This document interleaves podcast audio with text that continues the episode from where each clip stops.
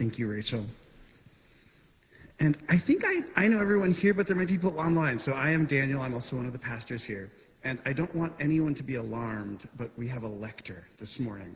And so Ben Gibbons is going to read uh, our scripture. And while he's working his way up, I just want to note that not only is this practice of having a lector something that's practiced in the church throughout the world, but that this particular passage is being read in many churches around the world today too. And so this is an opportunity for us to be part of this giant global family of two billion odd uh, misfits like us in some way or another.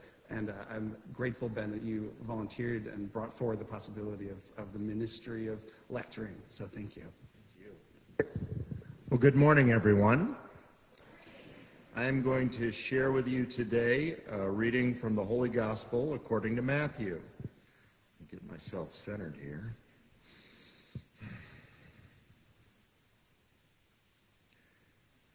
You have heard that it was said, eye for eye and tooth for tooth. But I tell you, do not resist an evil person. If anyone slaps you on the right cheek, turn to them the other cheek also. And if anyone wants to sue you and take your shirt, hand over your coat as well. If anyone forces you to go one mile, go with them two miles. Give to the one who asks you, and do not turn away from the one who wants to borrow from you. You have heard that it was said, Love your neighbor and hate your enemy. But I tell you, love your enemies and pray for those who persecute you that you may be children of your Father in heaven. He causes his sun to rise on the evil and the good, and sends rain on the righteous and the unrighteous. If you love those who love you, what reward will you get? Are not even the tax collectors doing that? And if you greet only your own people, what are you doing more than others?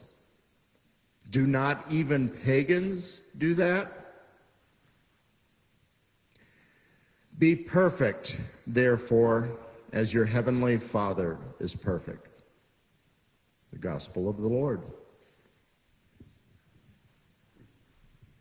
And if you would like to say thanks be to God, you may.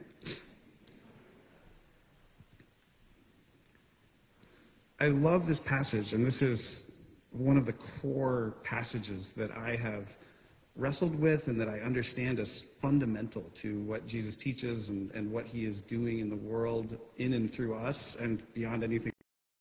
I want to really reflect on today as we get ready for Lent, which is a season where we prepare for Easter, where we meditate on our mortality and our limitedness, and up. Uh, I want to invite us to really weigh the possibility this morning of giving up a fear for Lent.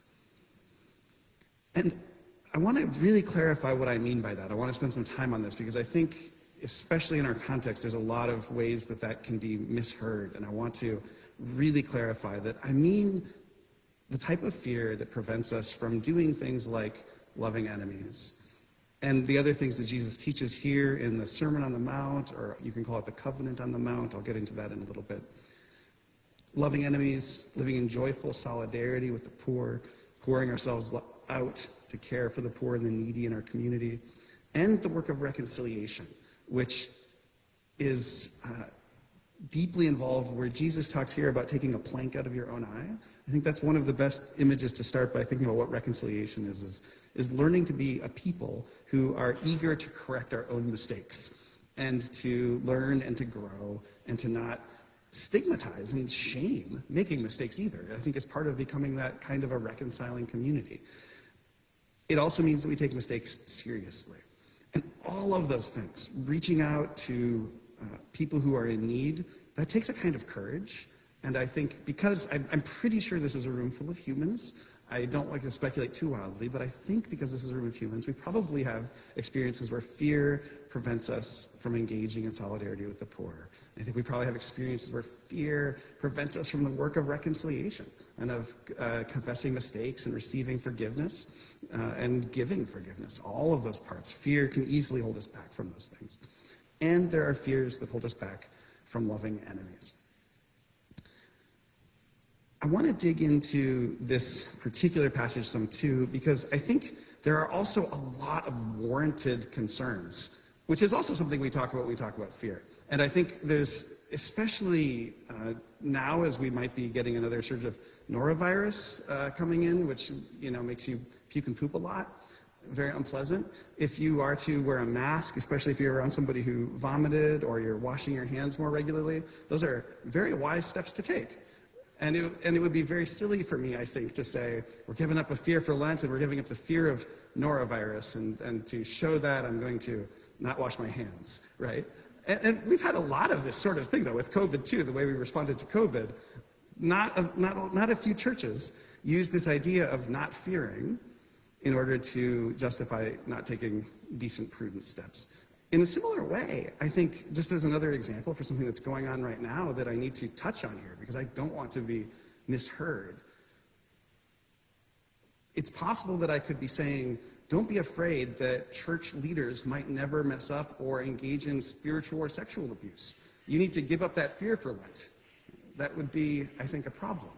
Uh, there are, if you're unaware of it, there are a number of issues coming up in vineyard churches, including uh, one in Minnesota that was um, important for forming some people in our ministry, where one of the individuals there is accused of molestation issues or various sorts of things. And so, especially given this context, I want to be very clear that when I talk about giving up a fear, I'm not talking about mindlessly submitting to church authorities and giving up the possibility of ever thinking that they could do something wrong. I think we need to have good child protection policies in place, good adult protection policies in place, and we need to have a culture of a willingness to actually engage in the work of reconciliation so that we confront abuses in the church.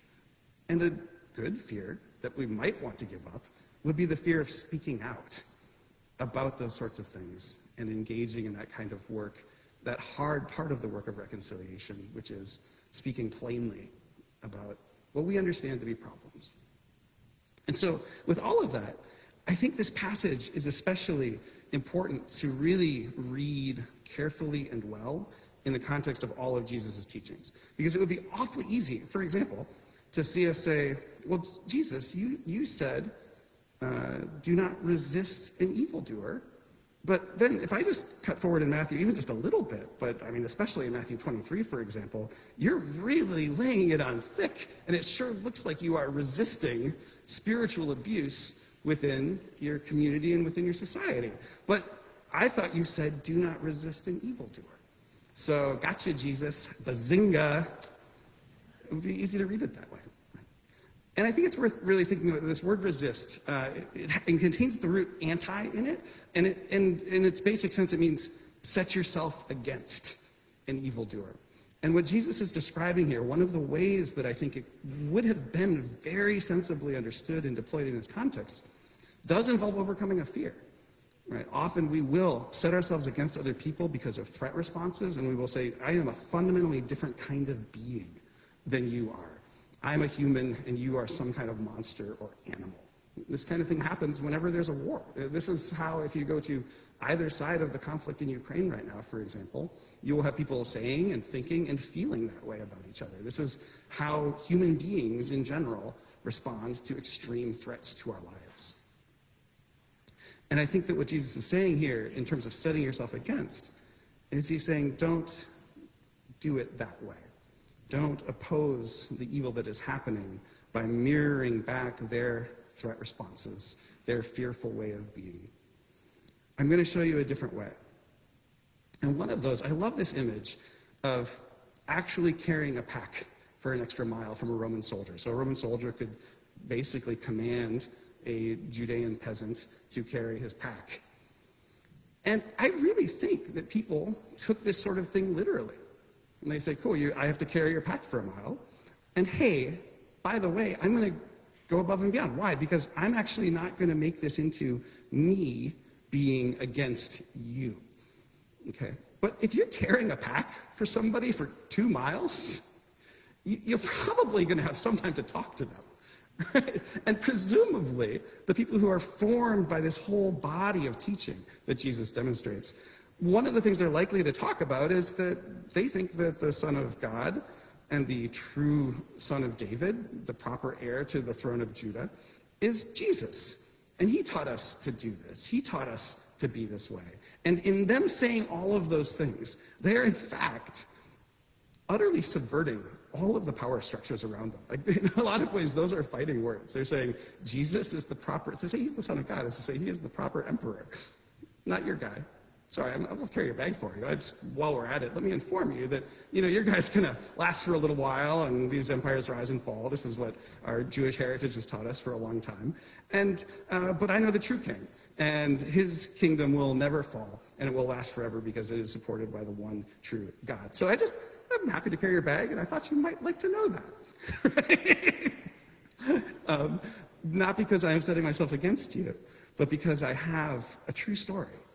And the true story that I believe God is telling in this world that transforms these kinds of relations.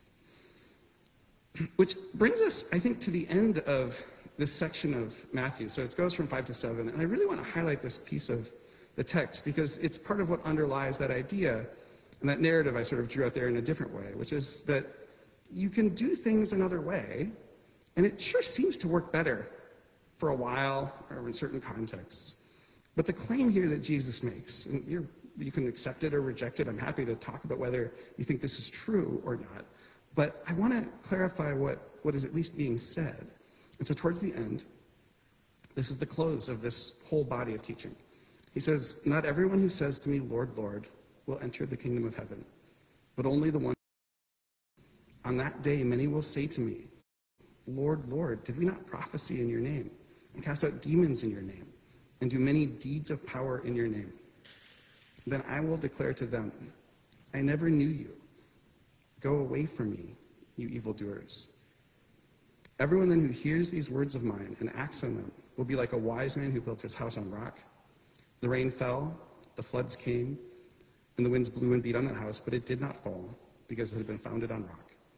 And everyone who hears these words of mine and does not act on them will be like a foolish man who built his house on sand. The rain fell and the floods came, and the winds blew and beat against the house, and it fell. And great was its fall. And there's a lot of ways to read that. I think that in context, and this is something I'll emphasize again and again as we work through Matthew. When Jesus is here talking about a house falling, the most immediate senses would be uh, a royal house or a temple, which are both closely connected. He's prophesying and warning that our way of doing things, including attempting a re- violent rebellion against Rome, which would happen 40 years after he taught this, w- will result in the collapse of our society. And yet, and there is a really powerful and yet that's implicit in all of this. Jesus doesn't draw it out right there, but the Gospel of Matthew draws it out through telling this account of his death and his resurrection and his enduring presence, and that he sends his disciples out to all the world. That the story doesn't end there. There's a cliffhanger there at seven, right? And we are left to wonder, first of the person who he says, "Get away, get away from me." What, what, what happens next? And also, then this house collapses. What happens next? And what the Hebrew prophets consistently teach, and what Jesus consistently teaches, is that God's love endures forever. God will continue to work and pursue us and pursue humanity and pursue uh, our nation and all nations and all peoples. And that doesn't mean that cruelty and evil and violence and deception get to do whatever they want. That's the point here. That you don't get to say, hey, we're doing Jesus stuff, and then go and kill people and have that not called out in the fullness of time. And it doesn't matter if you had all kinds of miracles or you had all kinds of famous prophets doing these sorts of things. And I think it's especially important to really dwell on that passage because we have in our own context right now a lot of false prophecy that happens that has a massive, well funded infrastructure around it that claims things about politics, for example. And, uh, and it was, for example, central to the attack on the US Capitol on January 6th. That kind of false prophetic movement is a huge factor in our society today. And it's as if Jesus is speaking straight to us, that he's saying, That's not me. That's not what I'm about. There's going to be people who claim that that's what I'm about. But what I'm about is loving enemies, joyful solidarity with the poor, the work of reconciliation, and forming communities rooted in those practices. And when that happens, the fruit of the Spirit grows, and we find love and joy and peace and patience and kindness. We see those things growing. And that's what's real. And that other stuff, part of why I think Jesus speaks to it in his generation and in ours so plainly, is because that stuff can seem, first, so appealing to some people. But for those who don't get drawn into it, it can seem uh, so incredibly intimidating and so incredibly powerful. And in that context, it's a word of comfort to say those kinds of structures and those ways of being, which involve fundamentally taking the name of Jesus in vain, those don't get to continue. And so when I talk about giving up a fear for Lent, we really think about then what does it take to lean into this way of being a little bit more? I want to emphasize too that it's really, really hard. and I could go through any of these areas if we really, if it's not just a series of, of talking points, but I really let these sit in my heart, these each challenge me. There are ways where I am not engaging in solidarity with the poor and caring for the poor as deeply as I would like to. And part of the reason for that is because I'm distracted and uh, overwhelmed by other things. But part of it's because I'm afraid. I'm afraid that I might get drawn into relationships and connections that take more from me than I think I can give. Now, I want to be clear, it's good to have healthy boundaries. And part of this work involves us engaging in it together as a community and not just trying to save everyone on our own. Jesus is addressing a community of disciples, and he addresses us now too. Uh, similarly, the work of reconciliation is like, freaking terrifying. Right, to really say, now it's easy to point out somebody else's flaws, right? That's pretty easy. But to really share something where I have made an error, where I have made a mistake, and it's not just something superficial, but it's something uh, deep, that takes real courage. That takes setting aside a fear to be able to do. And that's, I think, the kind of fear we can and should set aside because we trust in God's love and God's goodness. And the same can be said for enemy love. And in a sense, this example of the enemy gets most directly at the problem of threat and the problem of social threat that we feel. And the core of being able to start taking baby steps into enemy love, which is as much as I've done, and as much as I think any of us do, especially relative to Jesus, if to even start taking steps in that direction involves finding a fear or multiple fears and being willing to give them up. And so, what would it look like if we really thought about a fear that we would like to give up for Lent? I'd also like to emphasize that this doesn't, like, it can be, like, it's like lancing a boil or something like that. Like, a lot of this can seem really hard, or like exercising. Maybe that's the one that really hits me more to my heart. Uh, like, it seems really hard to, like, do it, but the, with the resistance to releasing a fear to God is actually the hardest part. And often good things open up after we do that. And one for me, and this is why I'm glad Dana is going to preach on this in a couple of weeks, uh, one for me is a fear of resting. And part of why I'm glad Dana is going to preach on it is because I, if I'm going to preach on something, I really try to not be a hypocrite and think about it. And so if Dana preaches on this, I can be a hypocrite about it a lot more easily. I was really thinking about this yesterday. I was reading, I was reading all about uh, the temple and Sabbath and, and the beauty of Sabbath. Uh, while, and, it, and it was my way of doing some of my homework that I have to do on Saturday. And, uh, and to really think about the fears that keep us from resting. Right? Do we think that we have to work constantly? Do we think that if we take a day of rest, that we'll completely fall behind or something like that? And so these fears that we release, they can also, I think all of those actually that I mentioned can be really liberating but part of what we might be liberated into is just rest. And so I do want to take, I think we have a little extra time here today, which is what I was hoping would happen. I want to reflect a little bit on the Asbury revival, and I want to make space for the Holy Spirit to move and for us to really meditate on this, and then to just offer a completely open mic for anything that anybody wants to share uh, that you feel like God might have for you to share. And so uh, this might also include that the first fear you give up in preparation for Lent is a fear of standing up and sharing something.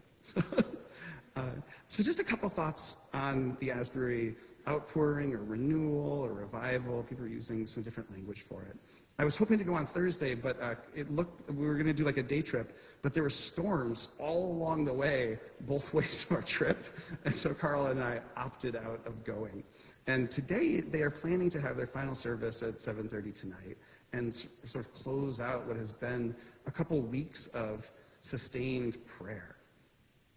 And if uh, has anyone seen the little sermon that started the, the thing? It was the chapel service at Asbury. That's awesome. Nobody has, which means that I can make up whatever I want. But no. uh, more to the point, uh, I can I can summarize it for you, and no one will feel that that's redundant. So the individual got up and shared, and he was teaching chapel. And for me, some of the things that stood out about it were first, he talked about his own pain and his own experience of, of being sexually abused. He touched on it. He didn't go into a lot of detail, but he touched on that. And he also touched on the ways in which the church has hurt people. And he was reflecting on some of that.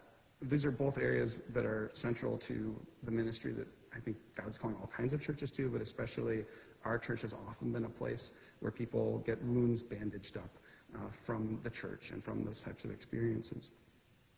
And so it was just immediately very close to my heart what he was sharing it also struck me that as we think about removing planks from our own eyes, right, that can include our own personal eyes, but that can also include us as the church removing planks from our church eyes, right? It's one thing for Christians to critique our problems in the church. We're in a privileged position with respect to that, uh, in a way that when people outside critique it, it often just bounces off. Right?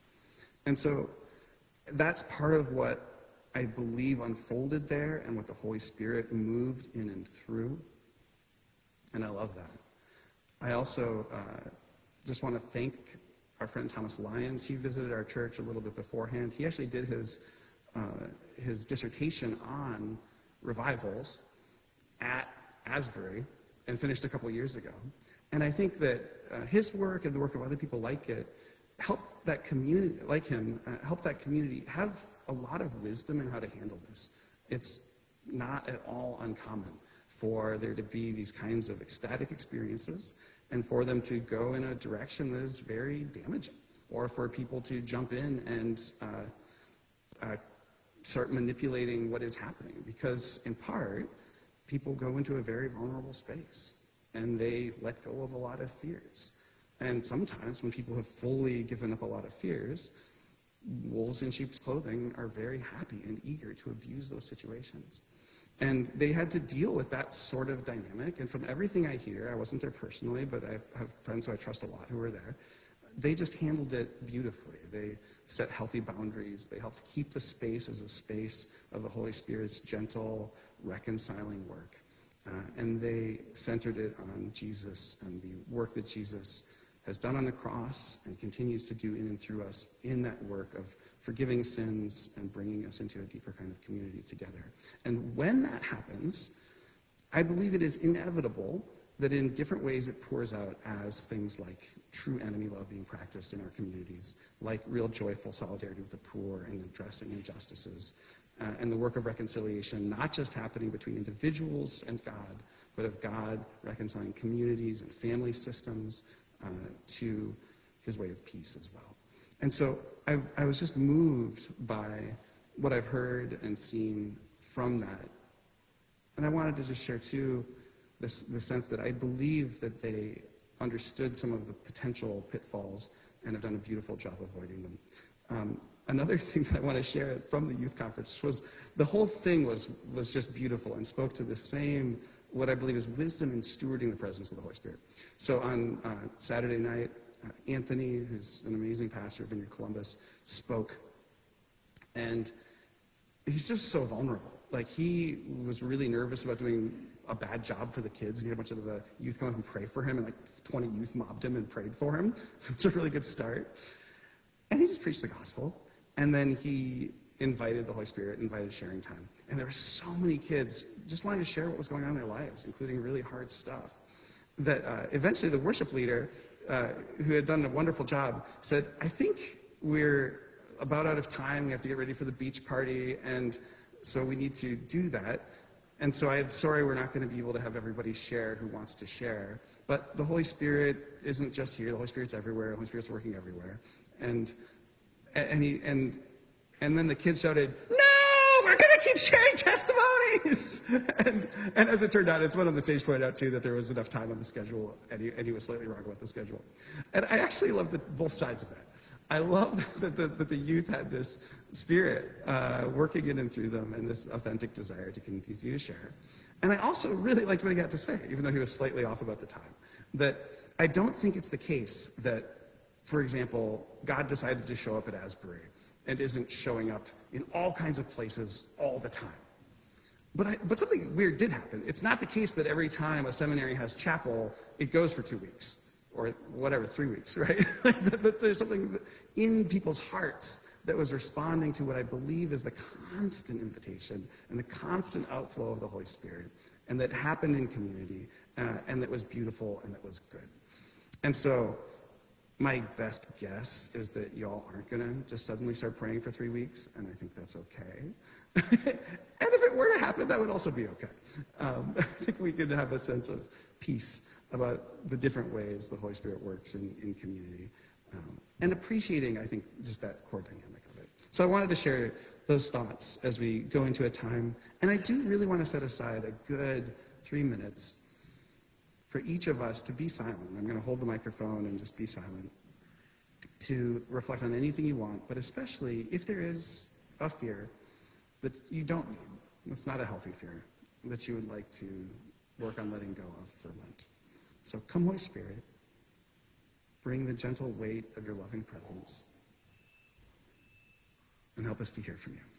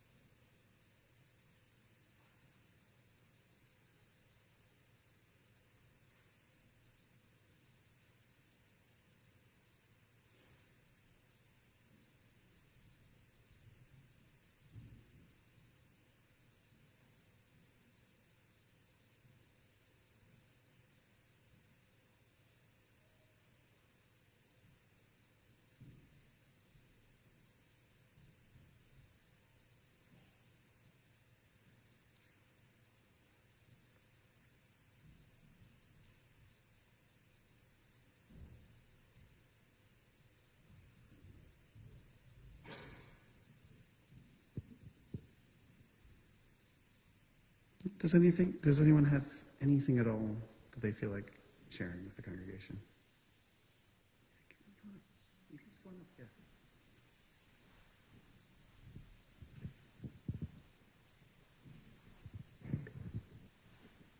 I'm Kimberly Boehm, and we've been attending this church since August of last year. I really resonated with the waiting that Eve shared. The waiting for what God wants us to do in a leadership role here at Central Vineyard. And um, I have a, a little song, with your permission, that's my first language. It's called Who Am I? And it's an introduction from me to you about what my heart is for your children, should I be in ministry, or for the women of this church. Who am I that the Lord of all the earth? I'm going to start higher. I'm suddenly going from baritone to te- uh, tenor to alto after having laryngitis. This is a casting crown song. Who am I that the Lord of all the earth would care to know my name, would care to feel my hurt? Who am I that the bright and morning star would choose to light the way for my ever wandering heart? Not because of who I am, but because of what you've done. Not because of what I've done, but because of who you are. I am a flower quickly fading, here today and gone tomorrow. A wave tossed in the ocean, a vapor in the wind. Still, you hear me when I'm calling. Lord, you catch me when I'm falling, and you told me who I am. I'm yours. I'm yours. One last thing I'd like you to know about me just for today is on March 12th of this year, I will suddenly, um, my fears of grief. I will celebrate the loss of my first child, my youngest brother. He died 50 years ago on March 12th of a heart defect. He lived 20 months. We walked him to heaven, and the church was very cruel to my family. If you just pray right, he'll live. And that was a lie, and I've chosen, I've chosen a different path. But my parents came back to the Lord as they died a few years ago, and I'm so grateful because they're waiting in heaven and they're with David. But if any of you have had loss through miscarriage or the loss of a child, I want you to know that you're not alone and that I grieve with you. And if you need to call anybody, I would be that person. And uh, as we say in recovery meetings, now I'll pass. Thank you so much, Kimberly. Thank you, Kimberly, so much. What a gift you are, and what a gift that was.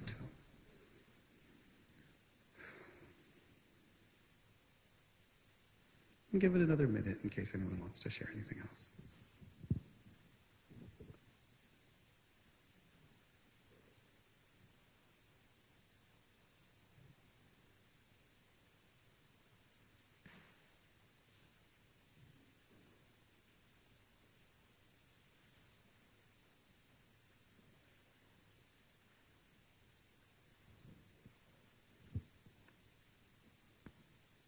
I just love you all so much. And so, moving into communion, we practice open communion here, which means anyone who wants to participate is welcome to. Uh, I should have full disclosure that participating in communion is a way of saying yes to the way of Jesus and yes to the things we. One is welcome to participate, given that understanding. And in offering this strange Passover meal that we've been celebrating continually since then, uh, Jesus showed his unending love, his enduring presence, and his own complete commitment to the covenant we explore today. When Jesus says, Love your enemies and don't set yourself against them, that's what he demonstrated in and through the cross. Among many other things, he demonstrated in and through the cross, which is part of what we commemorate here. And so on the night that Jesus was betrayed, and he knew full well that he was being betrayed, and he still dined with Judas. He took the bread and broke it and said, This is my body, broken for you. And in the same way, he took the cup and said, This is the new covenant in my blood. Do this in remembrance of me. And as we wait in joyful hope for the return of Jesus and the resurrection of the dead, we continue to participate in this feast and accept Jesus' invitation into his way of love. Please come forward up to here. Uh, there's some in the middle here too, and some on the sides. Let me move the middle piece to the middle.